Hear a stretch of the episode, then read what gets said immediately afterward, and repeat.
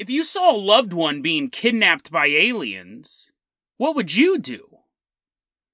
And then, in my never ending quest to get this podcast taken off of YouTube, we take a look at the conspiracy. Is COVID 19 actually an alien virus from another world? Today on Dead Rabbit Radio.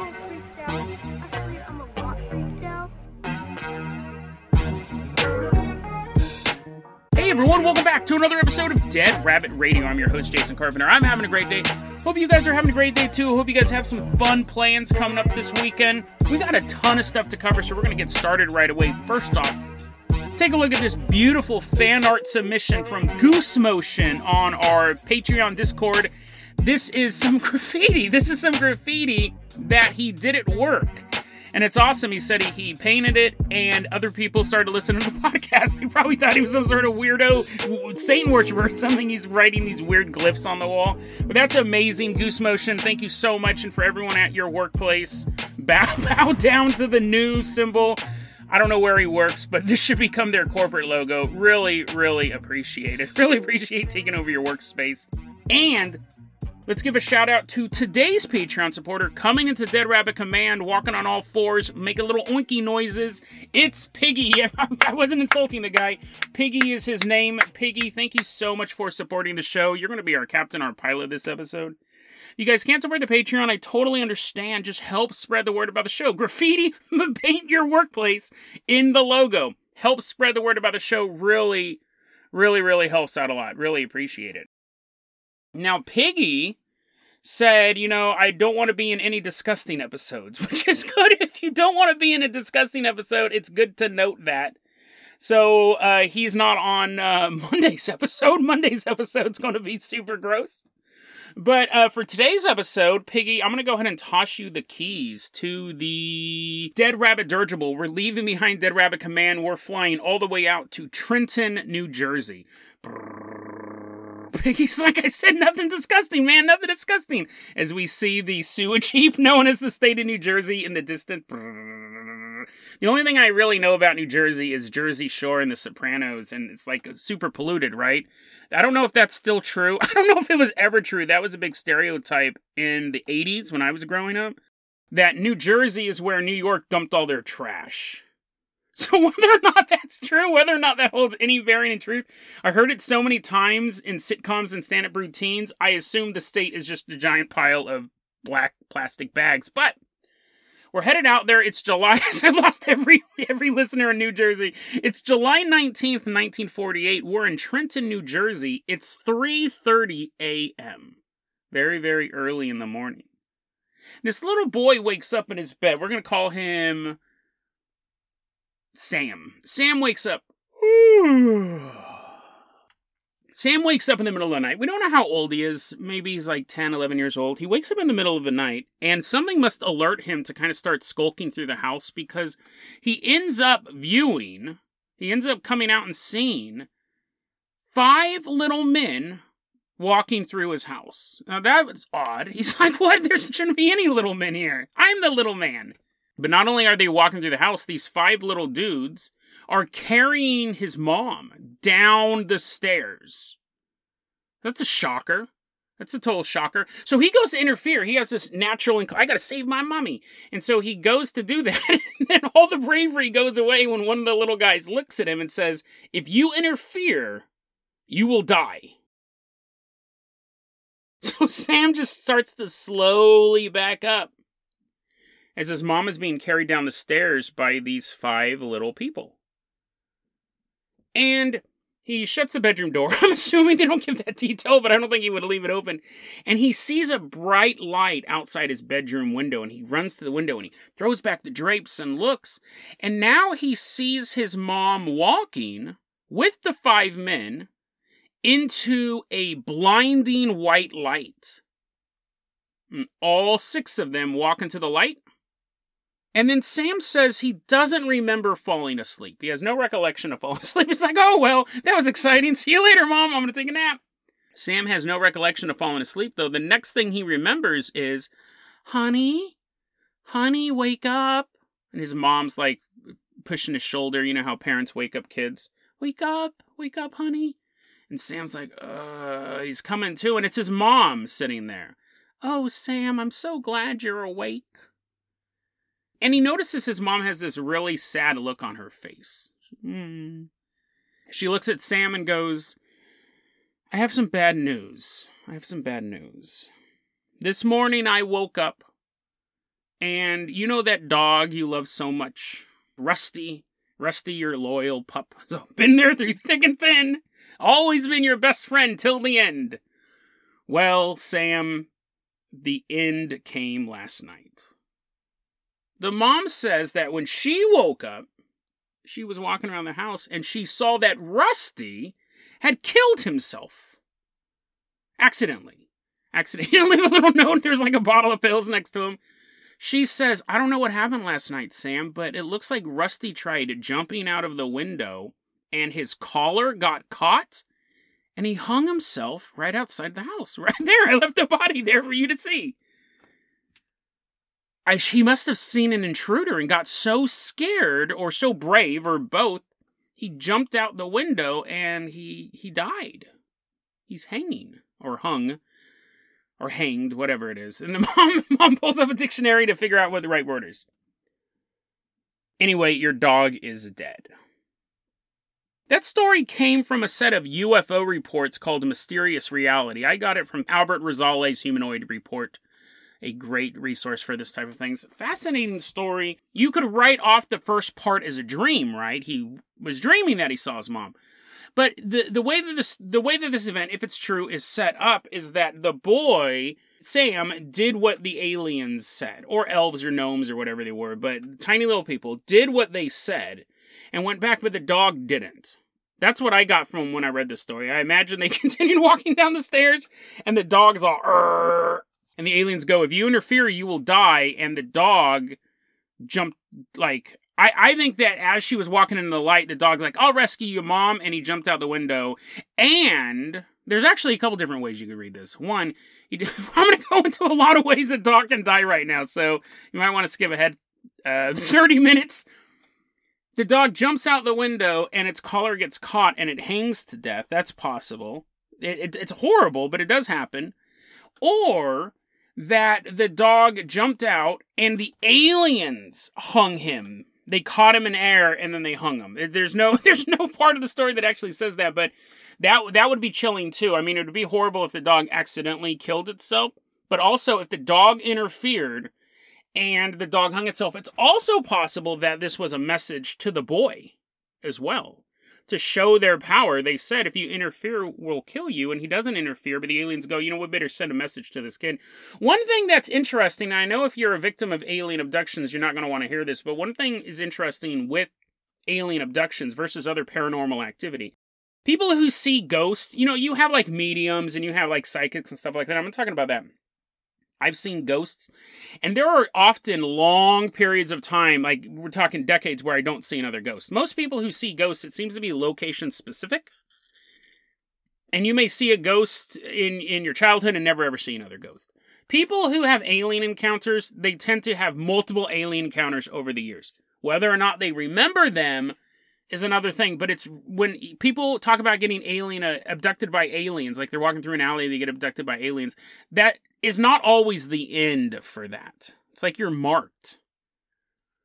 So it's possible that they would. This might not have been the first time these aliens came to the house. It probably wasn't the last. This was the one time that Sam woke up to see it. And since he saw it and since he was going to remember that, maybe the aliens wanted to send a clear message. We're being serious. If you do see us again, do not interfere. We killed your dog last time. Next time we'll kill you. And they give him a little box with a dog collar with a little Sam name on it. Terrifying story. And, and there is a real difference between ghost hunters and even UFO hunters. They'll look up at the lights and be like, oh, look, what's up in the sky? And alien abductees. There's a alien abductees, I think, falls more in the realm of people who are like possessed by demons. It's far more serious than me breaking into a haunted house, me being a ghost hunter, seeing ghosts, interacting with ghosts. Once you start getting abducted by aliens, it's it's a little more serious. Once they're breaking into your once they're breaking into your house. Um, so yeah, interesting story. Uh, we do see aliens kill people from time to time, not even including cattle mutilations Personally, I believe cattle mutilations are probably humans. I believe they happen, but I think it's the work of humans. For whatever reason, I still don't know. But we do see aliens kill people from time to time. We do still see them kill animals from time to time, and they may be responsible for some of the cattle mutilations, sure. But uh, yeah, just a creepy story. Imagine that. That's this. That's be the same thing if you're living in a mafia-controlled area. You're living in New Jersey, and the mob. You see something the mob doesn't want you to see, so they kill a loved one. They kill little Rusty. So creepy, creepy story. The moral of the story is: if you ever see your mom in danger, just let her be. Just close your eyes and pretend she's not there. Nah, just joking. You should have jumped out the window too, bro. You should have tried to rescue your mom. But then I guess you probably would have died. So don't do that. So basically, the moral of the story is do not take advice from a man who hosts a paranormal podcast from within a haunted closet. Piggy, let's go ahead and toss you the keys of the Carpenter Copter. We're leaving behind Trenton, New Jersey. We're going to fly all the way out to, again, again, I don't know why I'm tempting fate, Wuhan, China. As we're flying out there on my break, I saw some of the best movies I've seen in a long time. There was like a 48 hour period where I saw like five or six great movies in all these different genres, and I wanted to share them with you. Now, I'm not going to do them all at once, but you guys know I do my Dead Rabbit Recommends, and I can't wait to tell you about this first Dead Rabbit Recommends. I came across this movie. I'm gonna tell you this right now. The title, super generic. The movie poster, super generic. I saw the movie poster a couple years ago when it came out, and I go, "What is is this like Saw meets Tales from the Crypt meets like some sort of horror anthology?" But I just happened to watch it the other day, dude. It is so dope. It's called Poker Night. And it's directed by Greg Francis. And I looked him up. Greg Francis does a lot of true crime, like shows on like Discovery Channel and investigation channels and stuff like that, you know, truTV, whatever. He does all of these true crime shows, but nestled into his filmography is this I don't even know how to classify it horror movie, crime thriller movie called Poker Night to me, it is the best crime thriller since Seven. Because that's a hard genre to really just stand out above. And it's basically two plots interwoven perfectly. One of the plots is a bunch of police officers are having poker night and they're trading their best, most memorable stories with this new rookie on the force. And then the other part of the story is that rookie is being held captive by a serial killer in a basement. And it's so, and knowing he does a lot of true crime stuff actually makes me wonder how many of those police stories are true.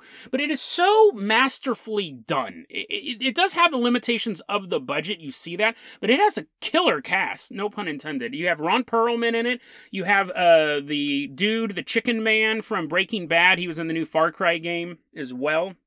He's in it so good. It's so good. And it's one of those movies that I don't really even want to give you any more of the plot because it's twist after twist after twist and they earn each of the twists. Like you're watching it and you're like, uh, wait, huh, what? Oh, okay, okay, we're going in this direction. And then you're watching it for another 20 minutes and something else happens. You're like, wait, huh, what?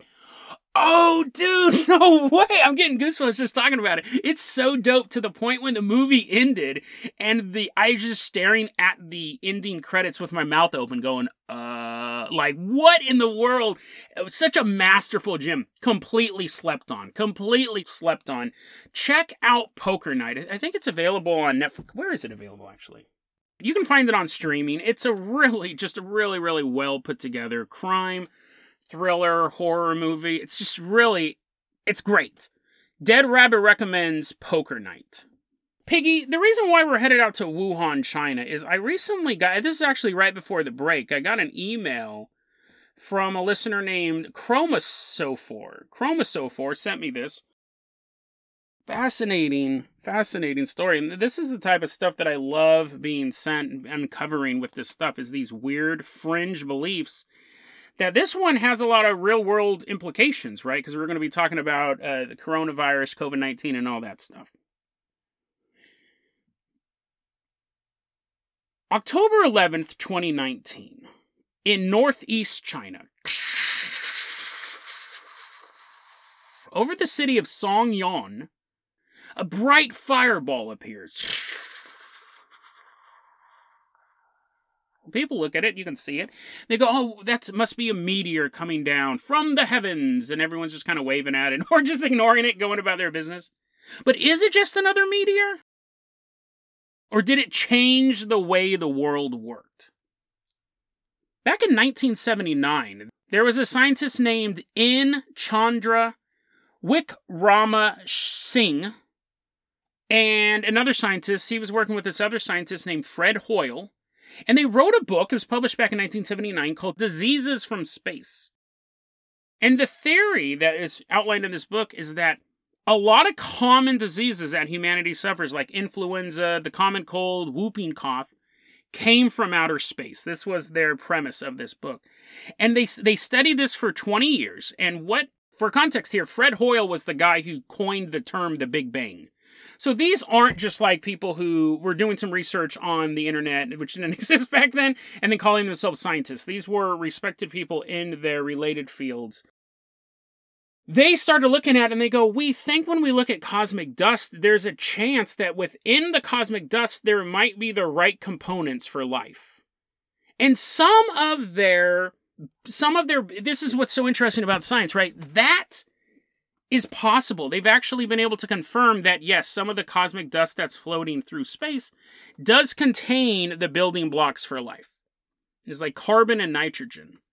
So scientists go, yeah, they were actually able to confirm that. But then they go to the leap of panspermia, which is the idea that life begins on planets because of this. Or, you know, like life on Earth, I think we've all, we, we've talked about it on the show before as well. That life on Earth was basically meteorites crashing into the soupy water of primordial planet Earth and it had like a bunch of microbes in it and they popped out and they're like and they're like moving around and they're like just like eating each other i guess and then one becomes moss and then the other one's like a fish and he's like eating the moss and the moss is like oh man i should have evolved into something else. And basically that is that is a completely inaccurate way to explain the evolution of life but you would have planets that are nothing but some planets are just dead but some planets that have the right temperature and the right water and the right soil and everything like that when these meteorites strike, when the planet passes through these clouds of cosmic dust, all of these building blocks of life are coming down to a lifeless planet and over billions of years are evolving. Scientists, the mainstream scientific community does not believe in panspermia. It's considered kind it's not considered like a lunatic theory, but it's not generally accepted. So they came out with this book in 1979 and people read it and the scientific community kind of was like, yeah, we don't think that's what happened. But they continued to push this idea. And over the years, just because the mainstream scientific community doesn't believe it, doesn't mean that all scientists don't believe it. Over the years, they've actually gotten other people to go, well, it's possible. This is where life comes from, it's from outer space. And if that is true, it's possible that diseases we get plagued from also come from outer space. In 2013, off the coast of Chile, Scientists discovered the Pandora virus. Don't name your viruses after bad bad people in or bad events in mythology. The Pandora virus. It's found off the coast of Chile and, oddly enough, in a pond in Australia. It's the second biggest virus on Earth. And so this was when uh, Hoyle had passed away at this point, but this is when Chandra goes, I think this is proof again that some of these, because nothing on Earth has evolved to be this big that we can tell. It's the second biggest virus on Earth. And just for just for comparison, the influenza A virus has seven genes to build it up. HIV has nine genes as part of its building blocks. Pandora virus has 2,500 genes. It can also move on its own. It's the only virus that is self propelled. Okay? And the reason why the, the scientific community is not freaking out about it is because it's mostly found in aquatic environments. It infects amoebas, but we don't think it's uh, any harmful to human. You'd have to be swimming off the coast of Chile or be in this Australian pond, this unnamed pond. So they're super, they're not really concerned about it affecting humans. However, a couple years ago, there was this woman who was having some eye issues, and in her contact lens was an amoeba And in that amoeba was the Pandora virus. So this vi- possible alien virus was rubbing up against this girl's eye. But you go, Jason, so it's the second largest virus on Earth. So that means there must have been, even if it did come from outer space, something else must have evolved if it's the second virus. The largest virus on Earth was discovered in 2014. It was frozen. We I think we all read about this in the news. It's from Siberia. It had been frozen a hundred feet down in the permafrost for 34,000 years. So they're saying they, they also look at that one and go, people who believe in this theory of panspermia, that one was not natural evolution too. That's just too huge, right? The Pandora virus is the second largest. The this the this other one found in Siberia was even bigger, but and then you have this massive leap down in scale to like nine genes and seven genes and things like that.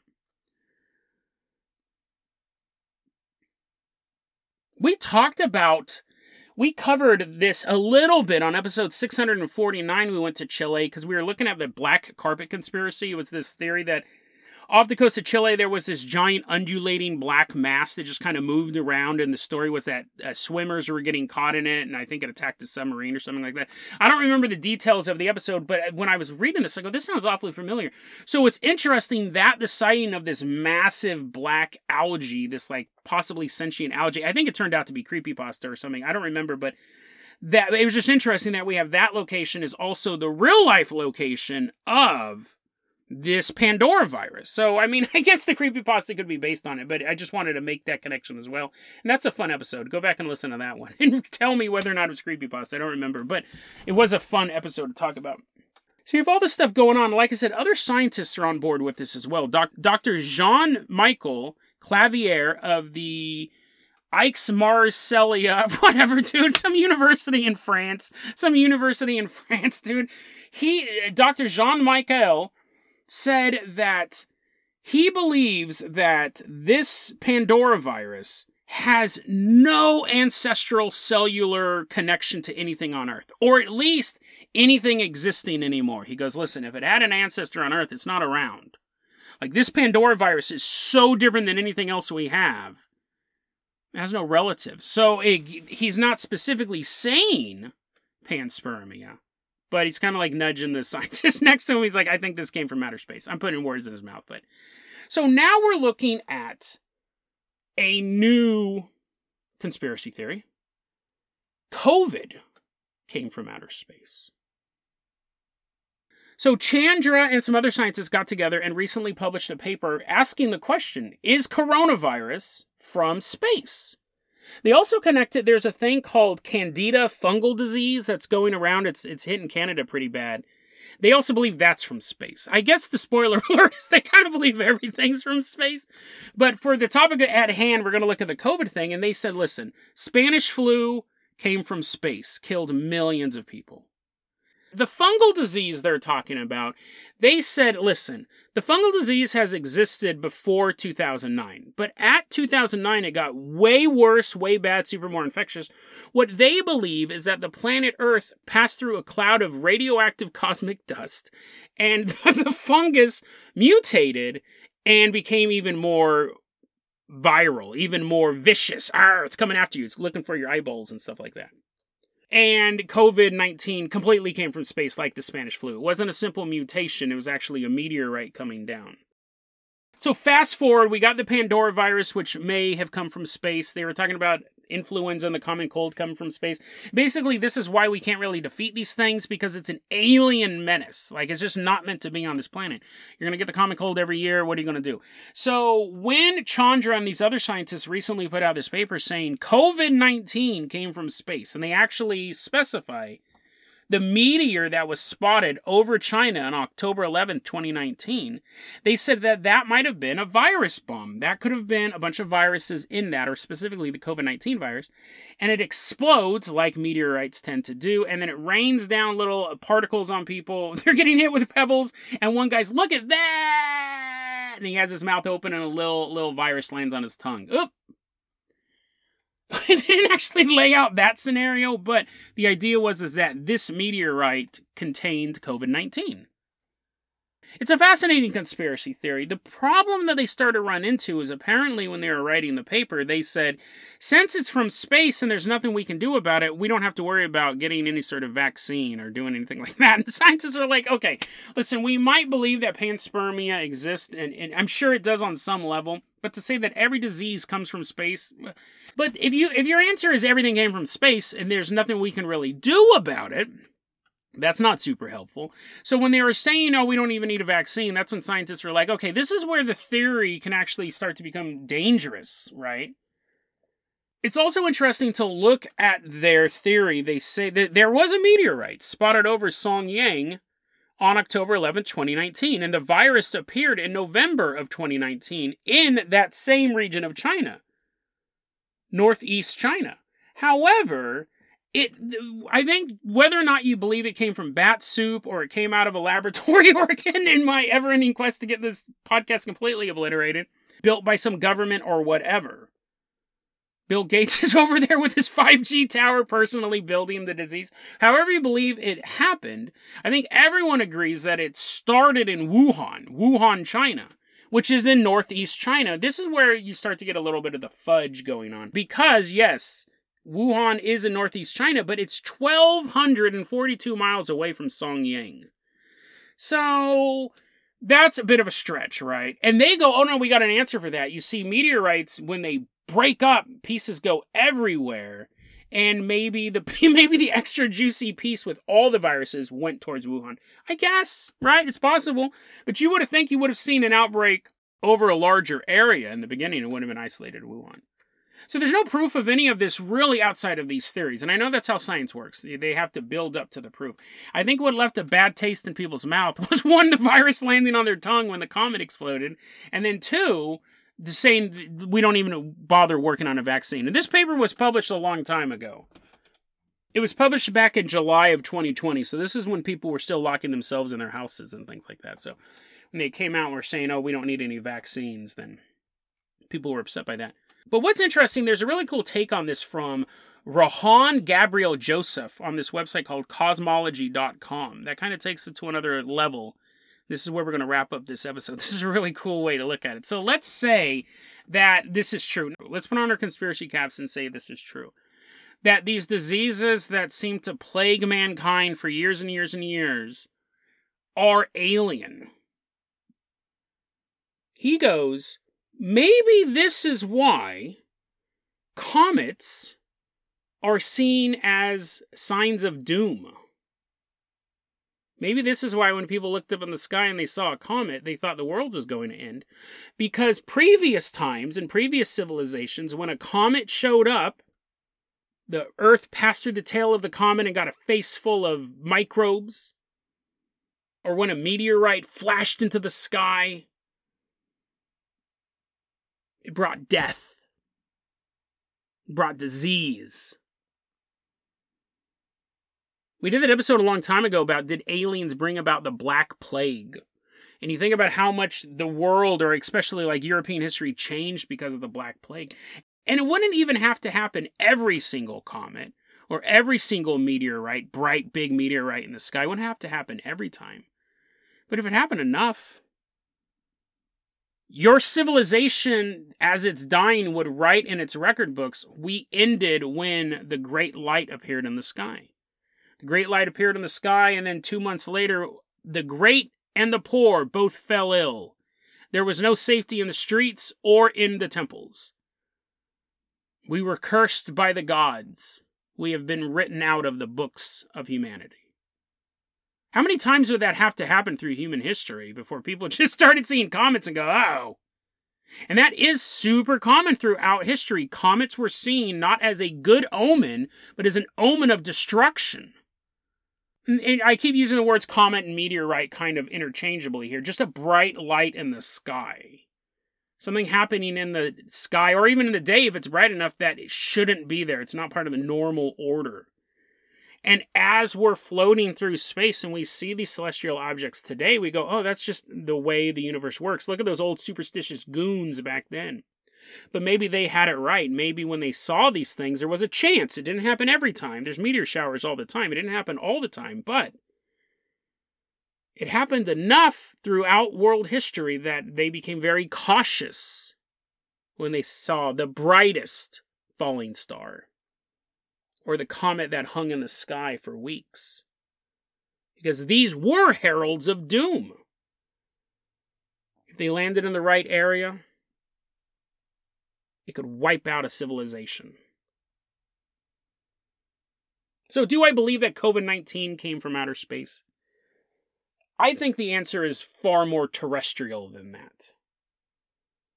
COVID 19 aside, probably not, but when we look through the scope of human history and the diseases that have plagued us through human history, mysterious diseases that have popped up, I think we know the origins of COVID 19, but uh, previous uh, discoveries, previous diseases that are unexplainable, Pandora viruses that are sitting off the coast of Chile that just they're just too big to exist on this planet to have evolved naturally. It makes sense of why other cultures would look up at the sky and be scared when they saw that because they all heard the stories of the previous culture. They had moved into this area, the buildings had been abandoned, and the streets had been littered with bodies.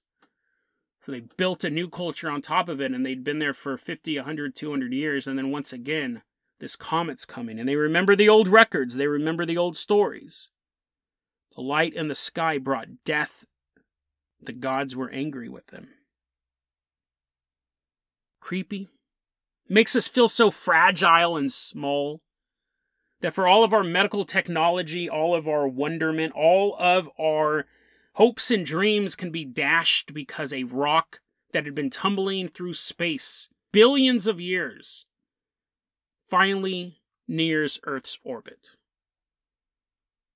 Everyone always talks about the planet killer meteorite that comes zooming from the opposite side of the sun. We don't see it in time. We have a day to prepare, and it smashes into the planet, ending life as we know it. But maybe it's not that dramatic. Maybe it's far less of a noble last stand kind of death. Maybe it's just that same meteorite coming into Earth's orbit. We don't even notice it. Maybe a couple rock nerds do. It burns up in the atmosphere, explodes over the Earth high in the atmosphere, and we go about our days, and this disease rains down on us. We catch the sniffles. We get a little bit of a sore throat. And then you hear about an epidemic in downtown Detroit. People are vomiting up blood in the middle of the day. It was it was a Wednesday afternoon.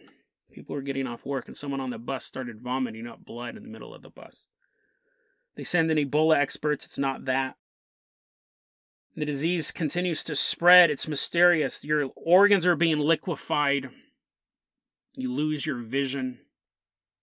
You're both paralyzed and your body is racked with uncontrollable seizures. Hospital beds as far as the eye can see of humans suffering, suffering, suffering until they finally die. This disease ravages Midwest United States. Within three months, it's spread across the entire North American continent. Borders are shut down. They don't even know what's causing this. But the borders are closed far too late. And the disease ravages the entire world. A disease from an alien world mutated by cosmic dust during its journeys pierces the sky of planet Earth and rains down hell. We always wanted to make first contact with an alien life form. Little did we know it would be last contact with an alien virus. It wasn't first contact, it was the last contact man would ever have.